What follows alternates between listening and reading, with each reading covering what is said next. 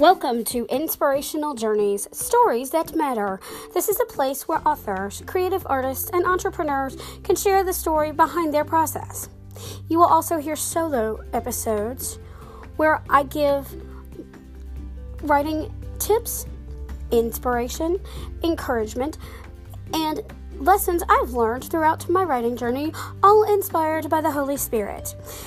Grab a cup of your favorite beverage sit back, relax, and enjoy the show. And don't forget to visit my website at annwrightsinspiration.com.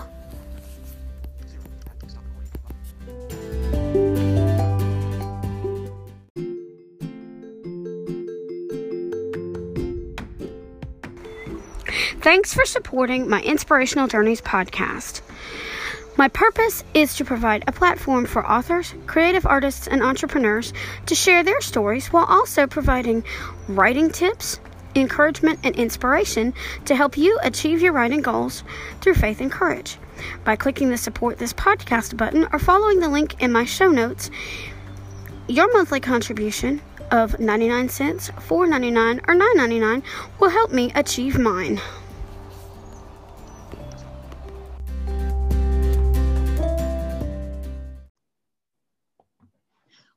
Inspirational Journeys, everyone. My name is Ann Harrison, and today I'm proud to introduce my special guest, uh, Dr. Linville M. Meadows. Um, but before we get started, I do want to remind you if you're watching this on YouTube to go and subscribe to the channel, hit the notification bell so that you don't miss another video, and do like the video and share it with your friends. If you're listening on the podcast, be sure to subscribe so that you get my you get notified every time I post a new episode. Welcome to the show, Lynn. Thank you, Anne. It's a real joy to be here today. It's a joy to have you on the show, and especially since we started talking before we got started recording. so tell us a little bit about yourself. Well, um, uh, I'm a retired oncologist. I used to take care of cancer patients. Uh, I'm a recovering addict and alcoholic uh, which means I don't drink anymore and I try to find a way to lead a better life. Uh, I um, uh, was a uh, grew up in Florida. I went to uh, University at Duke. I went to UNC Medical School, which is eight miles down the road. I did my house staff and, and oncology training at Duke, and then went back to UNC where I was on the faculty for a while. Um, back when I was uh, a young person, I'm a child of the 60s, and uh, we, we spent time trying to enlarge our consciousness, and we used all different manner of drugs to do that. I don't think that we ever really did enlarge our consciousness, and, and after a while, we just did it to get stoned. Um, but when I went to school, I did, didn't really have the time or the inclination to, to, to be involved in, in drugs and alcohol. Uh, I went through all that those years of training and, and actually had a really good time. I'm, I'm a perpetual student. When I was on the faculty at the medical center, we would have these recruiting dinners, and my boss was very much into into really good white, really good red wines, and so I we would have a glass of wine with with dinner, and I discovered that the glass of wine gave me the same buzz that the um, pot used to do. Pot was my favorite, of course, and uh, that began the slow and very slippery and completely unnoticeable slide into alcoholism. A glass of wine at dinner became two. I mean, after all this work that I that I'd gone through, all this study, I, I was entitled to the good life, wasn't I? And um, uh, so so it seemed like a, a perfect thing to do to have wine. And I didn't. I never realized it. It slid from one glass to two glasses of wine every night to a bottle of wine every night to two bottles of wine every night. And I wouldn't leave home without carrying two bottles of wine with me and a corkscrew. It got to the point where I wouldn't stop at a restaurant for lunch unless they had a wine list. Okay, that's getting pretty bad. Mm. Now, um, I was also addicted to cocaine, and it was a party favor for a long time until suddenly it wasn't a party favor anymore. Um, uh, I guess you, I guess you, you could say that uh, uh, I'd never realized when, when all this was happening. Uh, After a while, though, there's there's this there's this invisible line that you cross, uh, where you go from being someone who uses a lot to someone who is actually uh, a full-blown addict or alcoholic. I like to use the term addict to cover both because basically I'm addicted to, alcohol as my drug and I'm addicted to cocaine as my other drug. Um, there's there's an invisible line that you cross over where you go from being uh, someone who uses a lot or drinks a lot but can stop whenever they want. When you cross this invisible line, something happens to your body where no longer do you have the choice. Once across that line, I take one drink and I can't stop it triggers something inside me. I can't stop until either I pass out or we run out of get highs. The other thing that happens is I, I develop this um, terrible craving that comes on out of the clear blue sky. I'll suddenly decide that I have to have a drug, my drug of choice, and I can't stop until I get it. And then when the first first line, the first hit, the first the first drink goes in, uh, there is no stopping me. Now, the, the and you can't, you can never go back across that line to being uh, uh, someone who uses a lot of drugs but really isn't addicted. The old timers like to say that a grape can, that a raisin can never go back to being a grape, that a pickle can never go back to being a cucumber. Once you cross that line, that's the end of it. You have completely lost the power of choice over drugs and alcohol. The, the same, it, it's very much like diabetes in, in many ways. Uh, you can you can develop inherit a tendency to diabetes. That doesn't mean you'll ever get it. You can eat a lot of sugar, but that doesn't make you a diabetic. Okay. Um, well, there is an invisible line that someplace I cross over where all of a sudden I'm a diabetic and I don't, I'm not a potential diabetic where I can eat sugar anytime I want. Once I cross over that line into diabetes, um, if I eat any kind of pies or cakes, my blood sugar is going to go up. And it doesn't matter how well I take care of it. For 20 years, once I start eating pies or cakes again, the blood sugar is going to go right back up.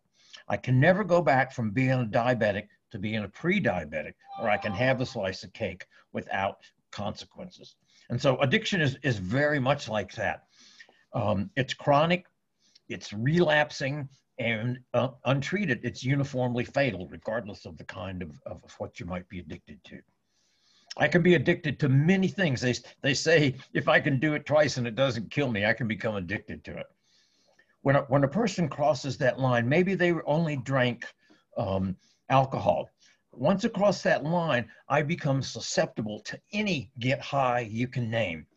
So uh, if, if I were if I were an alcoholic, I personally I'm a wino. But as a wino, once I cross that line, any kind of uh, uh, addictive drug will hit me and take me away. Um, there's a story of of a, famous actor who had been clean and sober from from um, alcohol for like 20 years, and one day he suddenly decided he want to have a glass of wine with dinner. And the next thing you know, they find him dead with a syringe and his syringe full of hair in his in his arm where he had overlapped, where he had overdosed. So that so that one one uh, crossing the line that one is now susceptible to everything in fact uh, when i go to have a procedure done of some kind medical procedure i tell them i cannot take benzodiazepines i cannot take narcotics because either of those can can trigger a relapse. I had a one of my one of my first psychiatrists was a really nice uh, lady who went in the hospital once. She was actually had been a heroin addict um, believe it or not, while she was in medical school.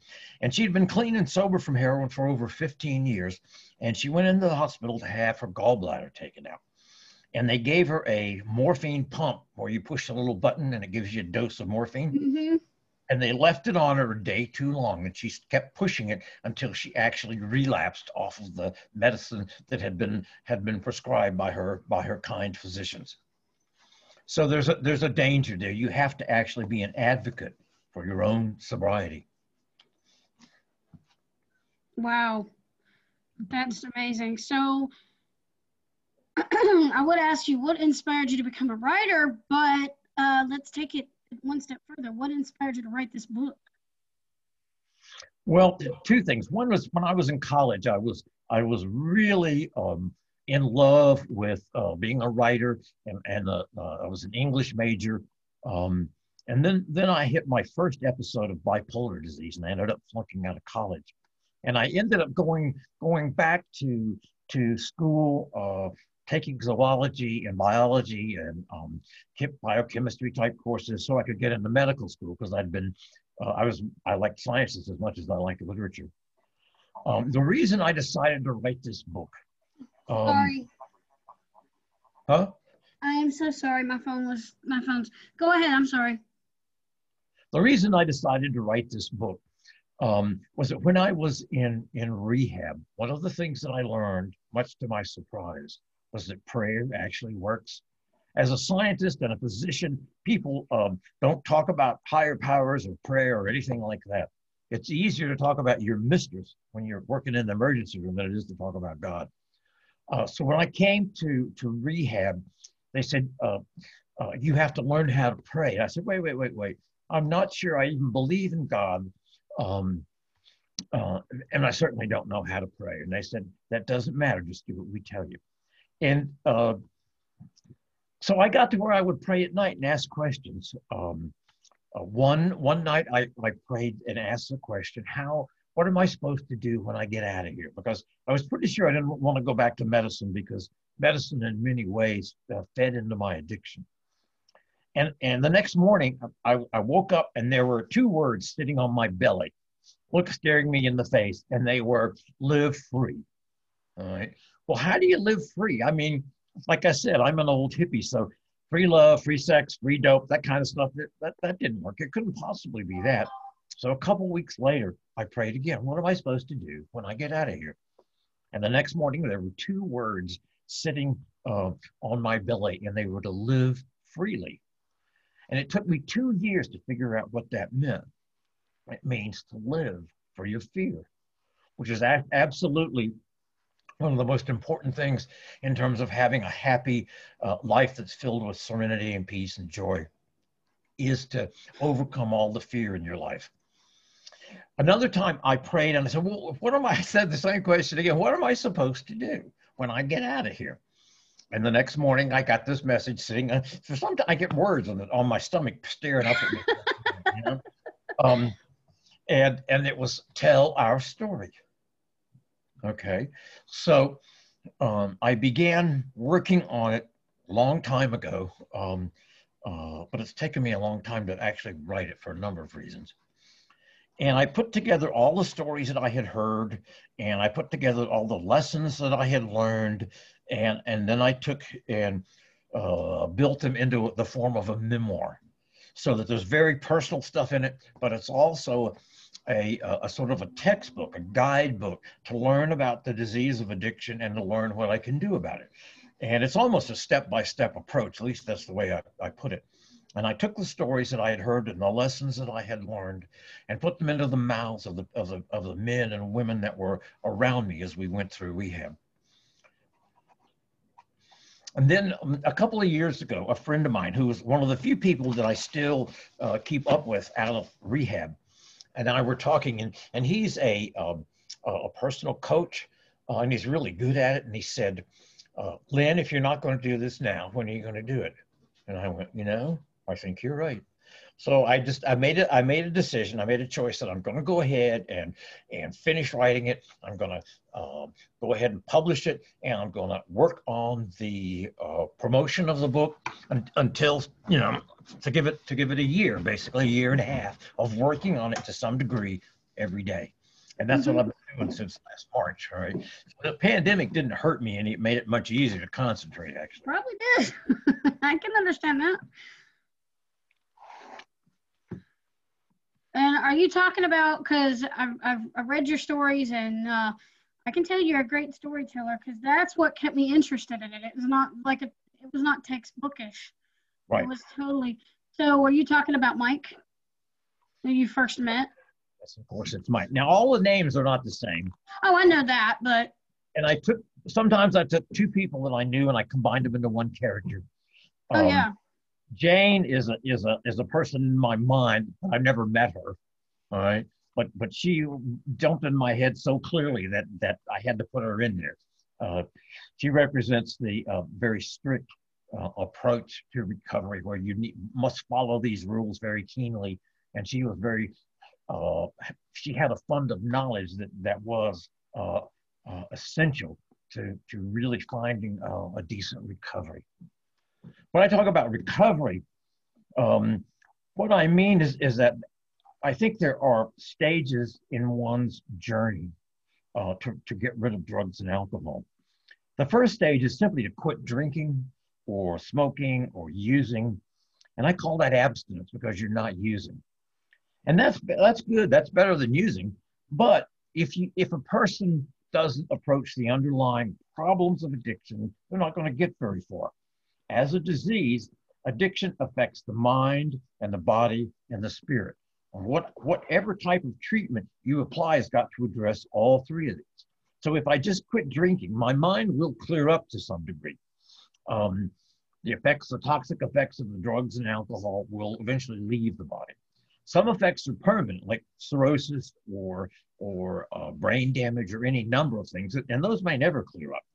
The body itself will will uh, will get better once you remove the poison. The brain, the mind will will take a lot longer uh, to relearn uh, how to live uh, uh, but you also have to address the problems of the spirit, which is to say, um, I, over time, gave up all of my closely held altruistic moral principles because they got in the way of my using. If if it was, uh, should I should should I pay the rent, which is three hundred bucks, or should I go should I go buy a whole big thing of cocaine and pot and party all night?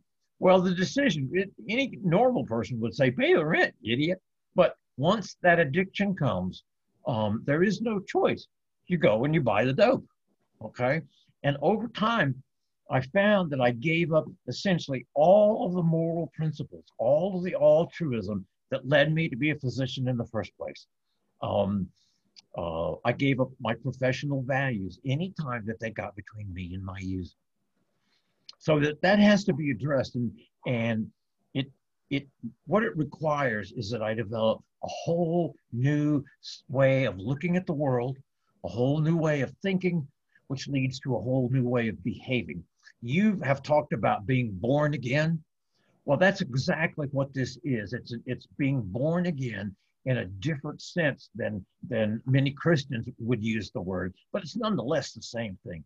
It's a complete rearrangement of of everything that I hold dear. The or I used to hold dear when I was using. When I got into rehab, they told me everything you think you know is wrong. Not how to drive from Atlanta to um, to Rochelle or from Rochelle to Jacksonville or how to change a tire. Mm-hmm. But everything you know about behaving and thinking has been completely messed up by your drinking and using. Um, and so you, I had, I had to learn a, a new way of, of looking at the world. They said you have to find a higher power. And by that, they meant some sort of higher power that I could relate to, not what the preacher related to, or what the priest told me, or what the rabbi told me that how they thought the world was was ordered. But I had to find it out for myself. And mm. they, gave us, they gave us a worksheet. All right. And if you're going to define a higher power that you can relate to, um, what would it be? And these two words popped into my head and they were uh, unconditional love. And that's not a term that I had, had heard only one. I'd only heard it once in my life, almost 20 years before. But if you start out with the idea that the, that the universe is based on the principle of unconditional love, then a whole lot of things come out of that. Um, uh, I am beloved of, by my higher power. Um, I the things that I possess that, that make me in the image of my higher power are stuff like honesty, kindness, creativity, compassion. That's who I am. And the using basically kept all these good things from, from coming uh, from the universe, from God, from however you, whatever word you want to use, into me and out through me into the world. Um, the uh, Buddhists like to use the term Dharma, D H A R M A. And the saying is to follow your dharma. All right.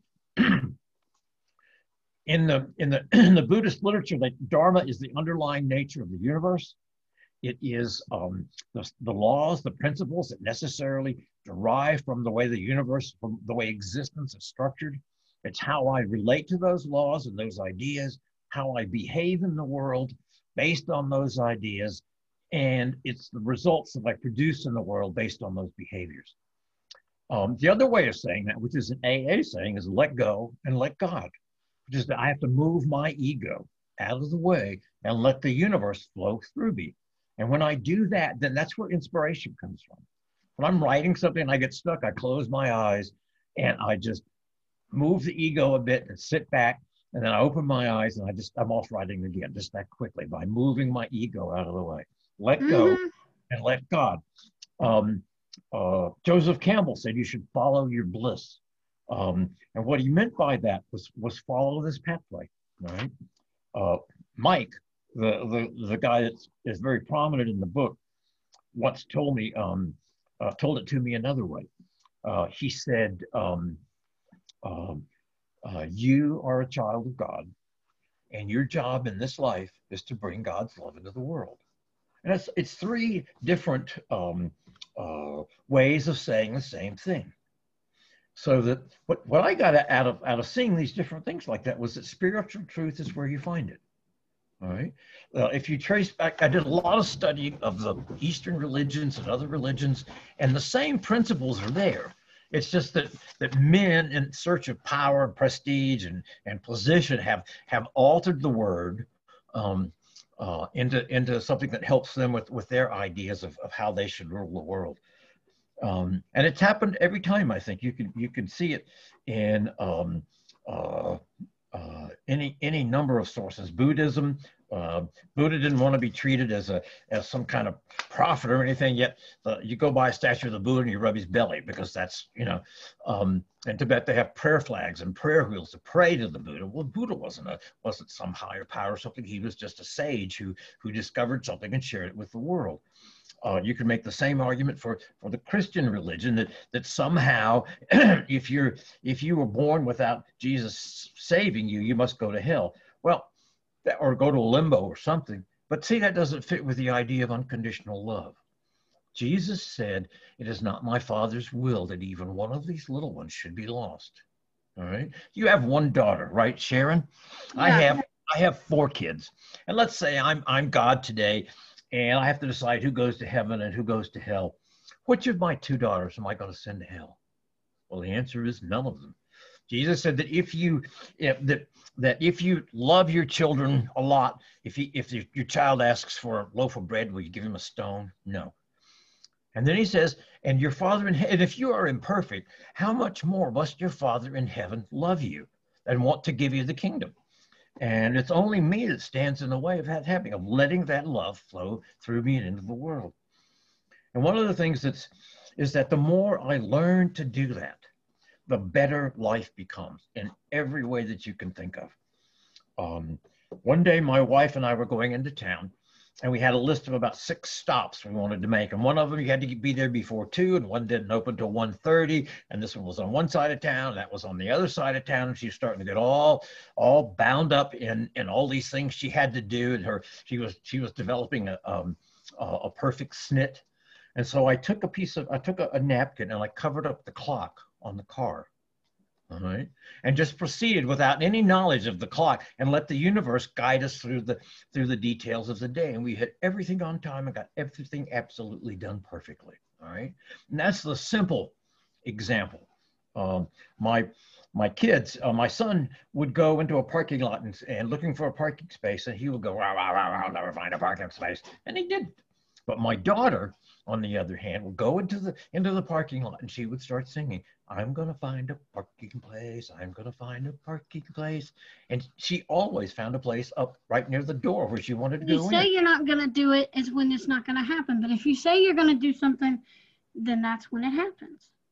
Yes. If I I block the, that flow through my ego and through the fear that feeds the ego. Um, um, the more I believe that something is going to happen, the more I put my attention into something, the, the more likely it is to work, which is really kind of kind of interesting. And I and I wouldn't have, have certainly wouldn't have considered that in the past. But whatever I focus my attention on, I actually bring to me. All right. If I focus my attention on getting into medical school, I do the necessary things, I keep it in front of me, and I draw it to me. And this guy who flunked out of school, um, uh, spent years trying to get himself back together, ends up in medical school, and graduates with honors because I let it happen. All right. I can remember thinking that that when I decided to go back to school, I had a year, almost two years of undergraduate work, and I had absolutely no money. And I calculated how much child support it would take for me to just just to get through undergraduate school, not nothing about medical school. It was like um, twelve thousand dollars. Well, at that point in my life, I never even had a thousand dollars to to in in um, in my bank. But I said, no, I'm going to do it anyway, without any idea of how to do it, and it worked out.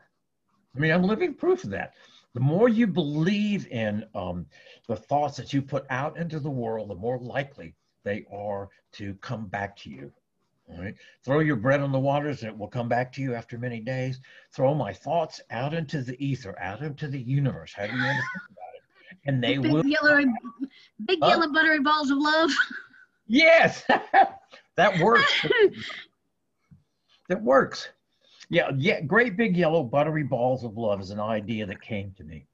If I'm having trouble with somebody, like for example, my mother-in-law, and I know that when I go to see her for Sunday dinner, she's just going to give me a hard time. I mean, you know.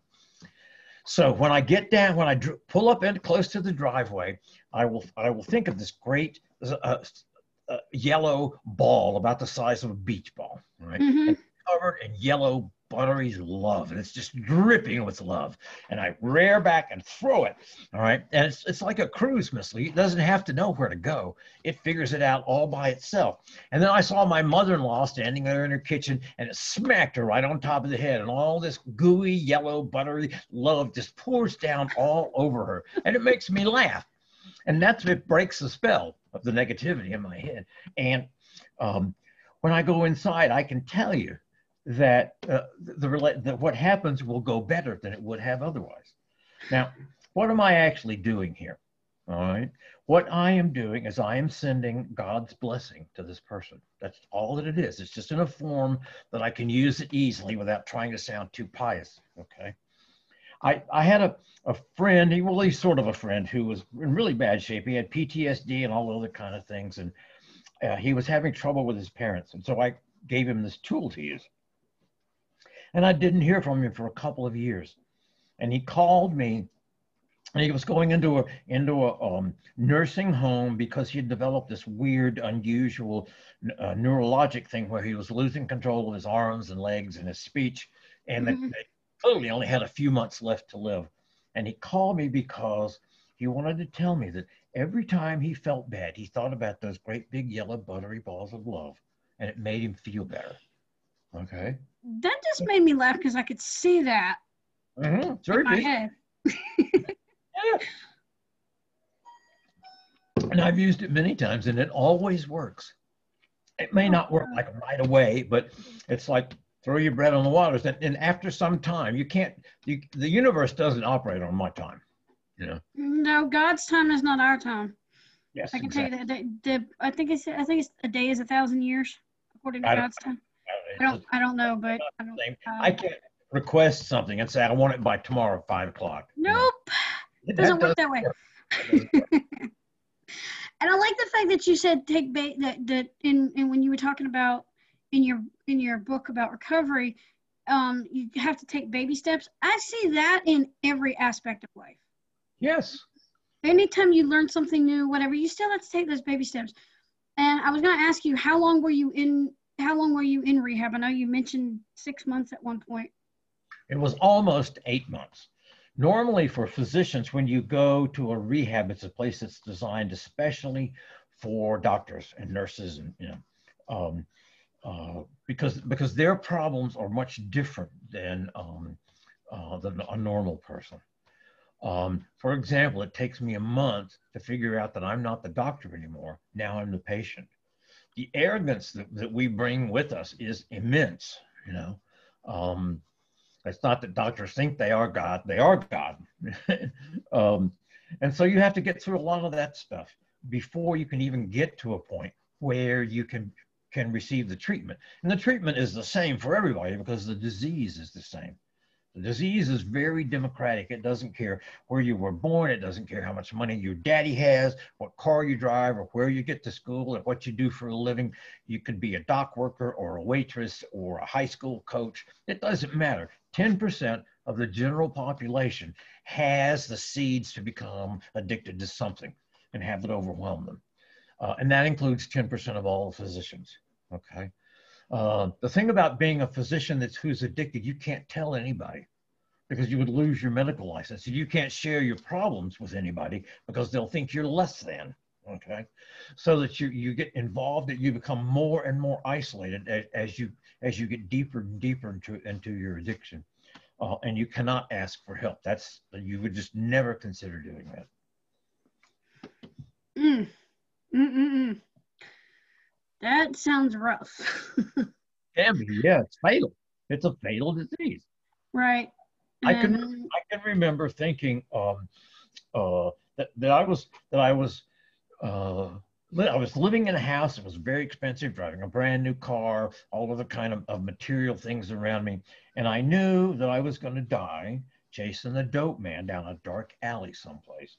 All right, that that I was never going to be able to quit the cocaine and some days I, I wanted passionately to quit, and some days I just didn't care. But I knew that everything that I'd worked for was going down the tubes, and I just didn't care. You reach a point where it becomes either quit or die. And I and that's where I was. I wouldn't have been able to do it though because I couldn't help. The thing of it is, you can't help yourself. You can't pick yourself up by your own bootstraps and get sober because it affects uh, all three aspects of, of a human being. Um, you can't think yourself into sobriety because that won't help with any of the other things that are going on. Um, and that's you said your character said in your book your thinker's broken. Yes, yes. Um, by the time I get to, to rehab, my thinker is broken, which means to say that that uh, it made perfectly good sense to drive down the highway at 65 miles an hour with a needle in my arm shooting up cocaine. That sounded completely normal at the time. Well, that's not normal. Okay. Um, um, it, it affects my my filter. We all have have filters that help us uh, uh, get rid of the noise. For example, the, um, the mm-hmm. noise in a restaurant, the sirens outside the window. That we filter those out. Um, but, but I adapted my filter so, so that it filtered out anything that might come between me and my using. For example, the, the judge says you're an alcoholic, you got to quit. And I go, yeah, sure. Okay. Well, maybe not. Um, and, and it filters out anything that would come between me and my using. And the last part is that I have an overactive forgetter. Okay. So if, if it gets through my filter somehow, I can immediately forget what it is and just go on about my business. Okay. Um, mm-hmm. Um, between the three of those, um, they're, they're all basically forms of denial where I deny that I'm sick. Um, and I, and I deny the effects that my, my using is having on the people around me. Um, and I, de- I deny that what's happening to my body and my life. Um, denial is a useful thing. I have, have I can remember a patient who was dying of cancer. Uh, he'd gone through surgery, radiation, a couple rounds of chemo, and he was re- literally uh, days to weeks away from dying. And he it was all he could do to get from the wheelchair up to the up to the exam table. And yet we would talk, uh, and he said, I remember he says, Doc, when we get through with all of this, I'm going to go to Jamaica for a couple of weeks and lay out in the in the sun and enjoy the beach and the water, knowing full full tilted he couldn't even couldn't even hardly get in the car. So that was not going to happen. Yeah. When overcome with stuff that we really have trouble dealing with, denial is a useful mechanism. So he was using denial to make it possible for him to get up, take his medicines, put on his pants, shave, all that kind of stuff. But as addicts and alcoholics, uh, denial is poison for us because it prevents us from seeing what's happening to us and what we're doing to the people around us. Mm, wow. Yeah, there were some definitely some parts of the book that I definitely that stuck in my mind. You you definitely and you gave me a glimpse of what people go through. Do you have first of all, do you have any tips for for other uh, listeners out there who either I don't know if they may be suffering from that or they know somebody who's suffering from it. Do you have any uh, a word of advice? Well, a lot of words of advice. The, the first and perhaps most important thing is that no one is going to go through the process of completely changing everything they know unless they're pushed to the wall. You cannot tell somebody they're an alcoholic and expect them to change because of that. You cannot list all the problems that they have or how bad they've hurt other people around them, their wives, their children, uh, their coworkers, and expect that to have an impact on them. A person must be ready to quit before they will be able to quit. They have to have a desire to, to change their lives that's just as strong as a desire that, that they had to, to, to, to get wasted so that you can't expect somebody just because they're they're addicted and they're in trouble, they're living on on the street, you can't pull them in and say you're going to go to rehab and that's going to fix you because it won't. Until somebody is ready to start, until they've reached that bottom, the quit or die point, uh, you can talk to them until you're blue in the face and send them to rehab 50 times. It's not going to make a difference. That's the that's the key. Um, you have to want to change. And you can't. The other thing is you can't do it by yourself for some reason, uh, we just don't have the capacity to change our thinking and our behavior and to clear the mind of all the poisons that are there. It, we simply can't do it by um, uh, ourselves. I can remember uh, when my nurses figured out that I, that I was in trouble and, and they figured out what it was. And they said, go home, doc, we'll, we'll, we'll, uh, we'll take care of this for you. And so I knew when I came to work the next day, it was going to be the end of the world the medical police were going to be there with their shiny badges and they're going to put me in handcuffs and take me away, take my medical license off the wall and lock me up forever. Well, that didn't happen. It turns out that, that in North Carolina, where I was, um, there's a thing called the Physicians Recovery Network. And what they do is they, they in, intercede between you and the medical board. Uh, realizing that you ha- that you're an impaired physician, and then they send you to a place where you can get the physician specific rehab, like I talked about before. Mm-hmm. So when I got there, and that way, you're if you complete the program, then uh, you don't lose your license. But if you don't, that's it. You're they they give your name to the board and you're out. So that that next morning when I when I went to work, um, I met this guy called Paul. All right. Um, he he was he did not have handcuffs or a badge. He was dressed in regular clothes, and he gave me this strange, strange grin which I thought was really bizarre. Uh, it turns out he was in his own personal form of serenity that he that he'd gotten out of his recovery, and um, he gave me a hug. And I thought, what kind of weirdos this gives hugs? You know, people they don't know. And he said, he said, Lynn, do you have a problem? And I had what they call a moment of clarity, and I simply said yes. And he said, do you want to do something about it? And you know, you would think that in medical school they would have some course on addiction and stuff like that, but but they don't. There was nothing absolutely at all. We learned about the consequences of alcohol, cirrhosis, cardiomyopathy, all the other things that alcohol can do to the body, but absolutely nothing about how to treat the disease itself. So I said yes. I want to do something about it, but I have no idea. I had no idea what he was talking about. So he put me in his car and he took me to detox, uh, and I was there for four days, and then they sent me from there. Um, out to rehab. Now, in, in the years that I've had this wonderful sobriety and this wonderful recovery, I've had many people like Paul come up to me and help me. That I reached out for help and they took my hand and pulled me up a little bit, a little bit further. So there have been dozens and dozens of those. And I don't remember their names, but I certainly remember Paul and it's for it's for i owe these people i owe paul and other, all the other people who reached out to me i owe them a debt um, because they basically saved my life when i was dying. And so the reason to write the book is besides being told to write our story the reason to write that book is to repay some of the debt that i owe to those people who saved my life. Um, uh, and i'm never going to make any money off the book uh, but as an ebook, I can give it away to anybody who wants it.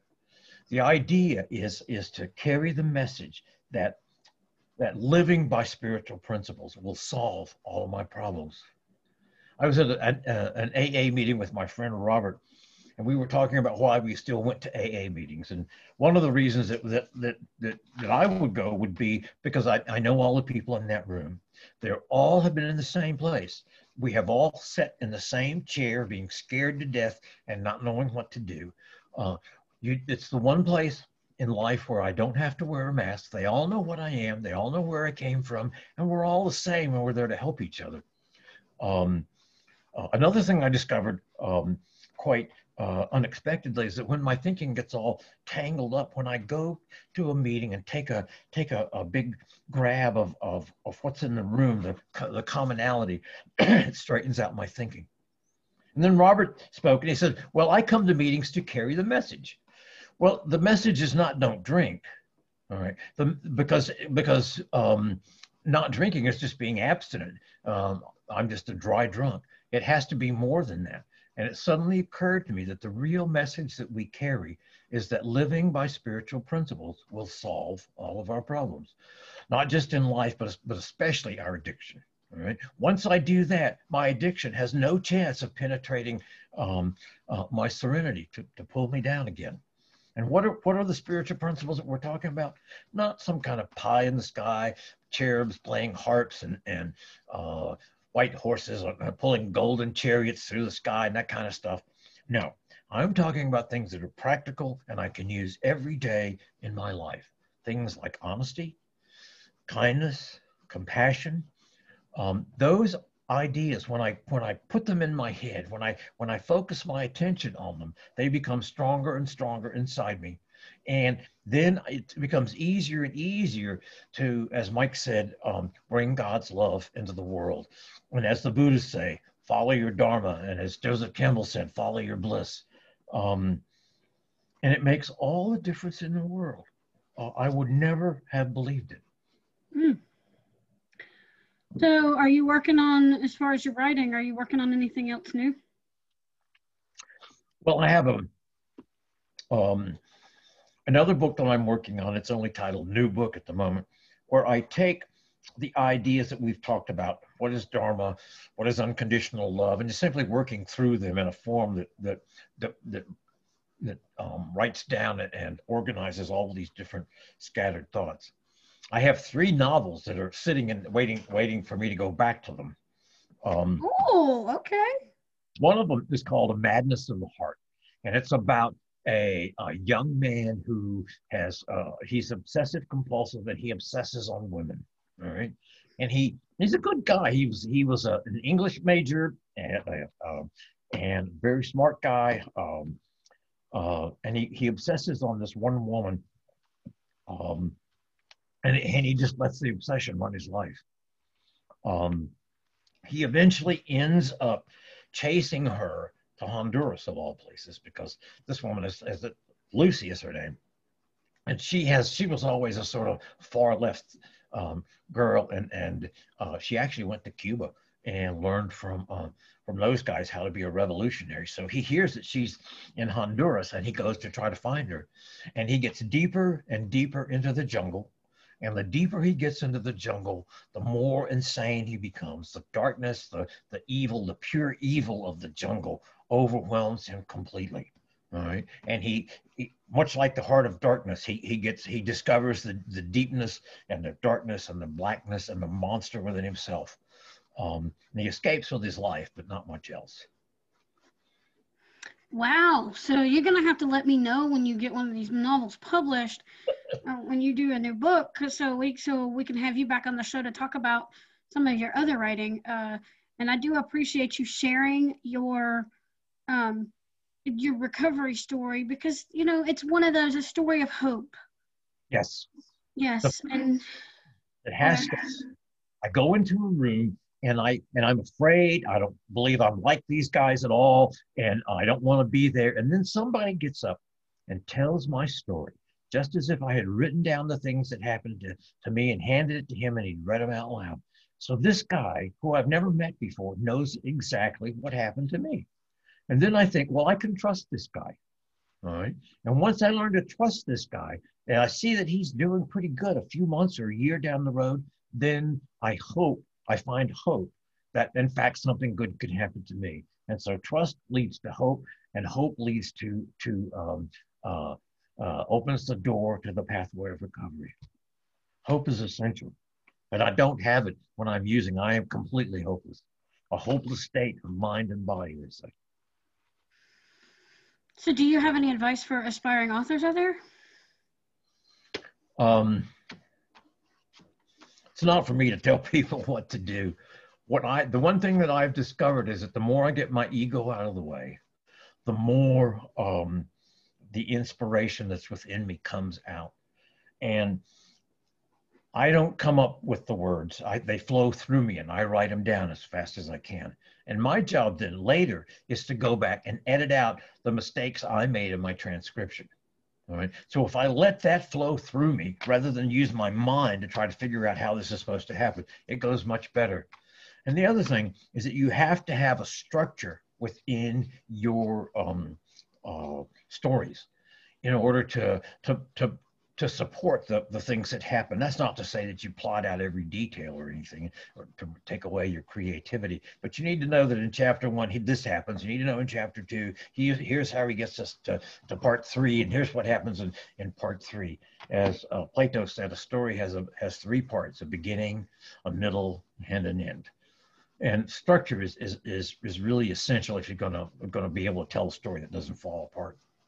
Right. That's why I like using the snowflake method because it helps me. I don't plot out every single detail, but it helps me keep track of the um, the the story structure, the types of scenes, the characters, all that good stuff. Yeah, I'm still learning about dialogue and how to make a character that's real. Yeah. James, most real character I've ever I've ever made up. Wow. So, um, where can people find you online? I have two websites. One is called A Spiritual Pathway to Recovery, and that talks about the book and talks about me. My blog site is also at that at that location. Um, I'm on social media in a lot of different places, usually as either Linville Meadows or as The Answer is Recovery. Um, I have another website that's devoted to understanding the disease of addiction and understanding the treatment, how to guard against relapse, stuff like that. And it's called um, The Answer is Recovery when Mike and I would sit around and, and talk, we would we would say uh, one of us would say, "What's the problem?" and then the other would say, "The problem is addiction." And then then then um, he would say, "Well, what's the answer?" And the answer is recovery, and that's where that title comes from. The problem is addiction. The answer is recovery. Okay, so we challenge you to go out there and read to get inspired, write something inspiring, and share your creation with the world. For when you've touched one life, you've touched thousands. Thanks for joining us on Inspirational Journeys and have a blessed day, everyone.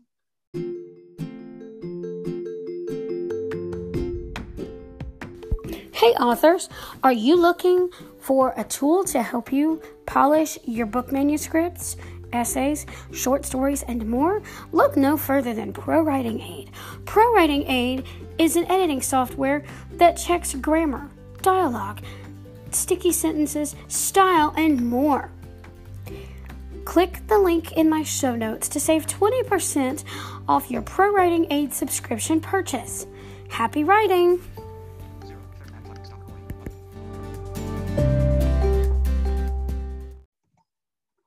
Now that you've found me on the Inspirational Journeys podcast, I challenge you to go over to where ebooks are sold and find me there.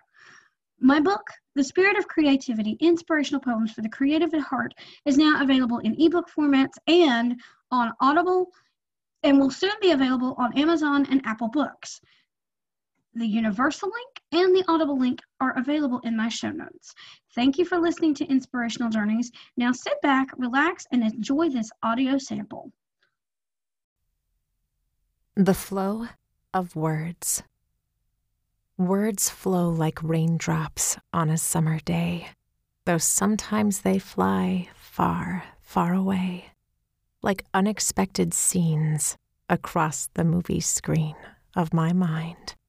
Drifting like a waterfall, my characters, they tell me all the things I need to know for stories that I so long to tell.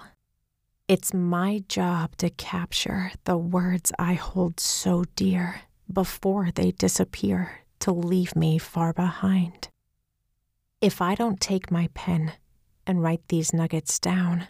Slipping through my hands, they flutter to the ground like pennies being tossed in a wishing well. While at other times, they float upon the air, inspire and make me dare to write poetry. How do they come to you in your creative zone?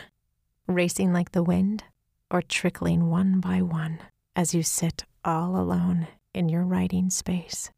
Rippling soft and sweet like leaves from a tree. They make my day complete, heedless of the place where they find me.